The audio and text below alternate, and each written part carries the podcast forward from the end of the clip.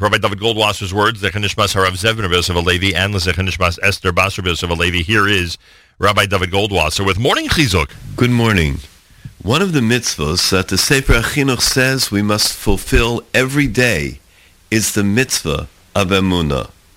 It says in Chavakuk, "V'tzadik b'emunaso yichye." A tzaddik lives with his emunah. He doesn't just believe it; he lives with it. During the reign of Achav, Klal Yisrael was serving Avodah Zarah. They served the Baal.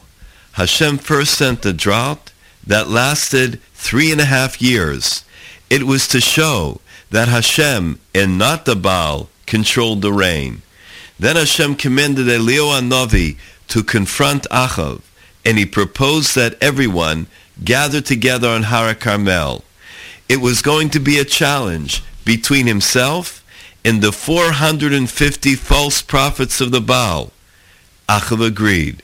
When the people gathered together, Eliyahu Novi reproved them. Klal Yisrael remained silent.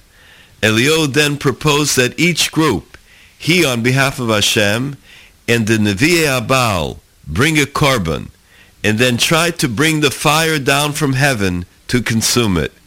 The Nevi'e Abal, the false prophets, attempted all day long to bring down a fire, but there was no response.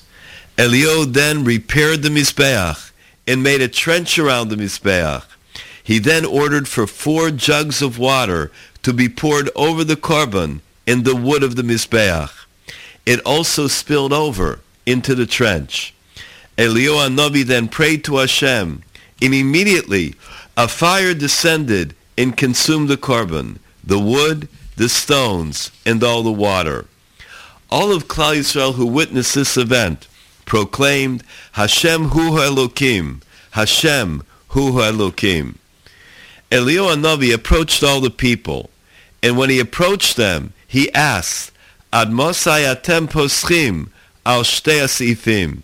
How long will you dance between the two opinions? How long will you go back and forth between Hashem and between the Baal. Im Hashem Elokim, acharav. If Hashem is God, so then go after him. V'im habal, l'chu acharav. And if it's the Baal, go after it. The great Gaon Reb Chaim Brisker asked the question, who gave Eliyahu Novi the right or the dispensation to tell them that they could stick with their belief in the Baal? How could he say, if you believe in the Baal, then follow in that way. Of course it's forbidden. It's Avodah Zarah. It's idol worship.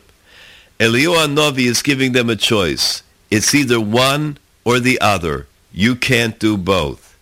We keep this in mind every day of our lives. We constantly work on improving and strengthening our emunah, that it should be emunah shalema, complete and perfect faith.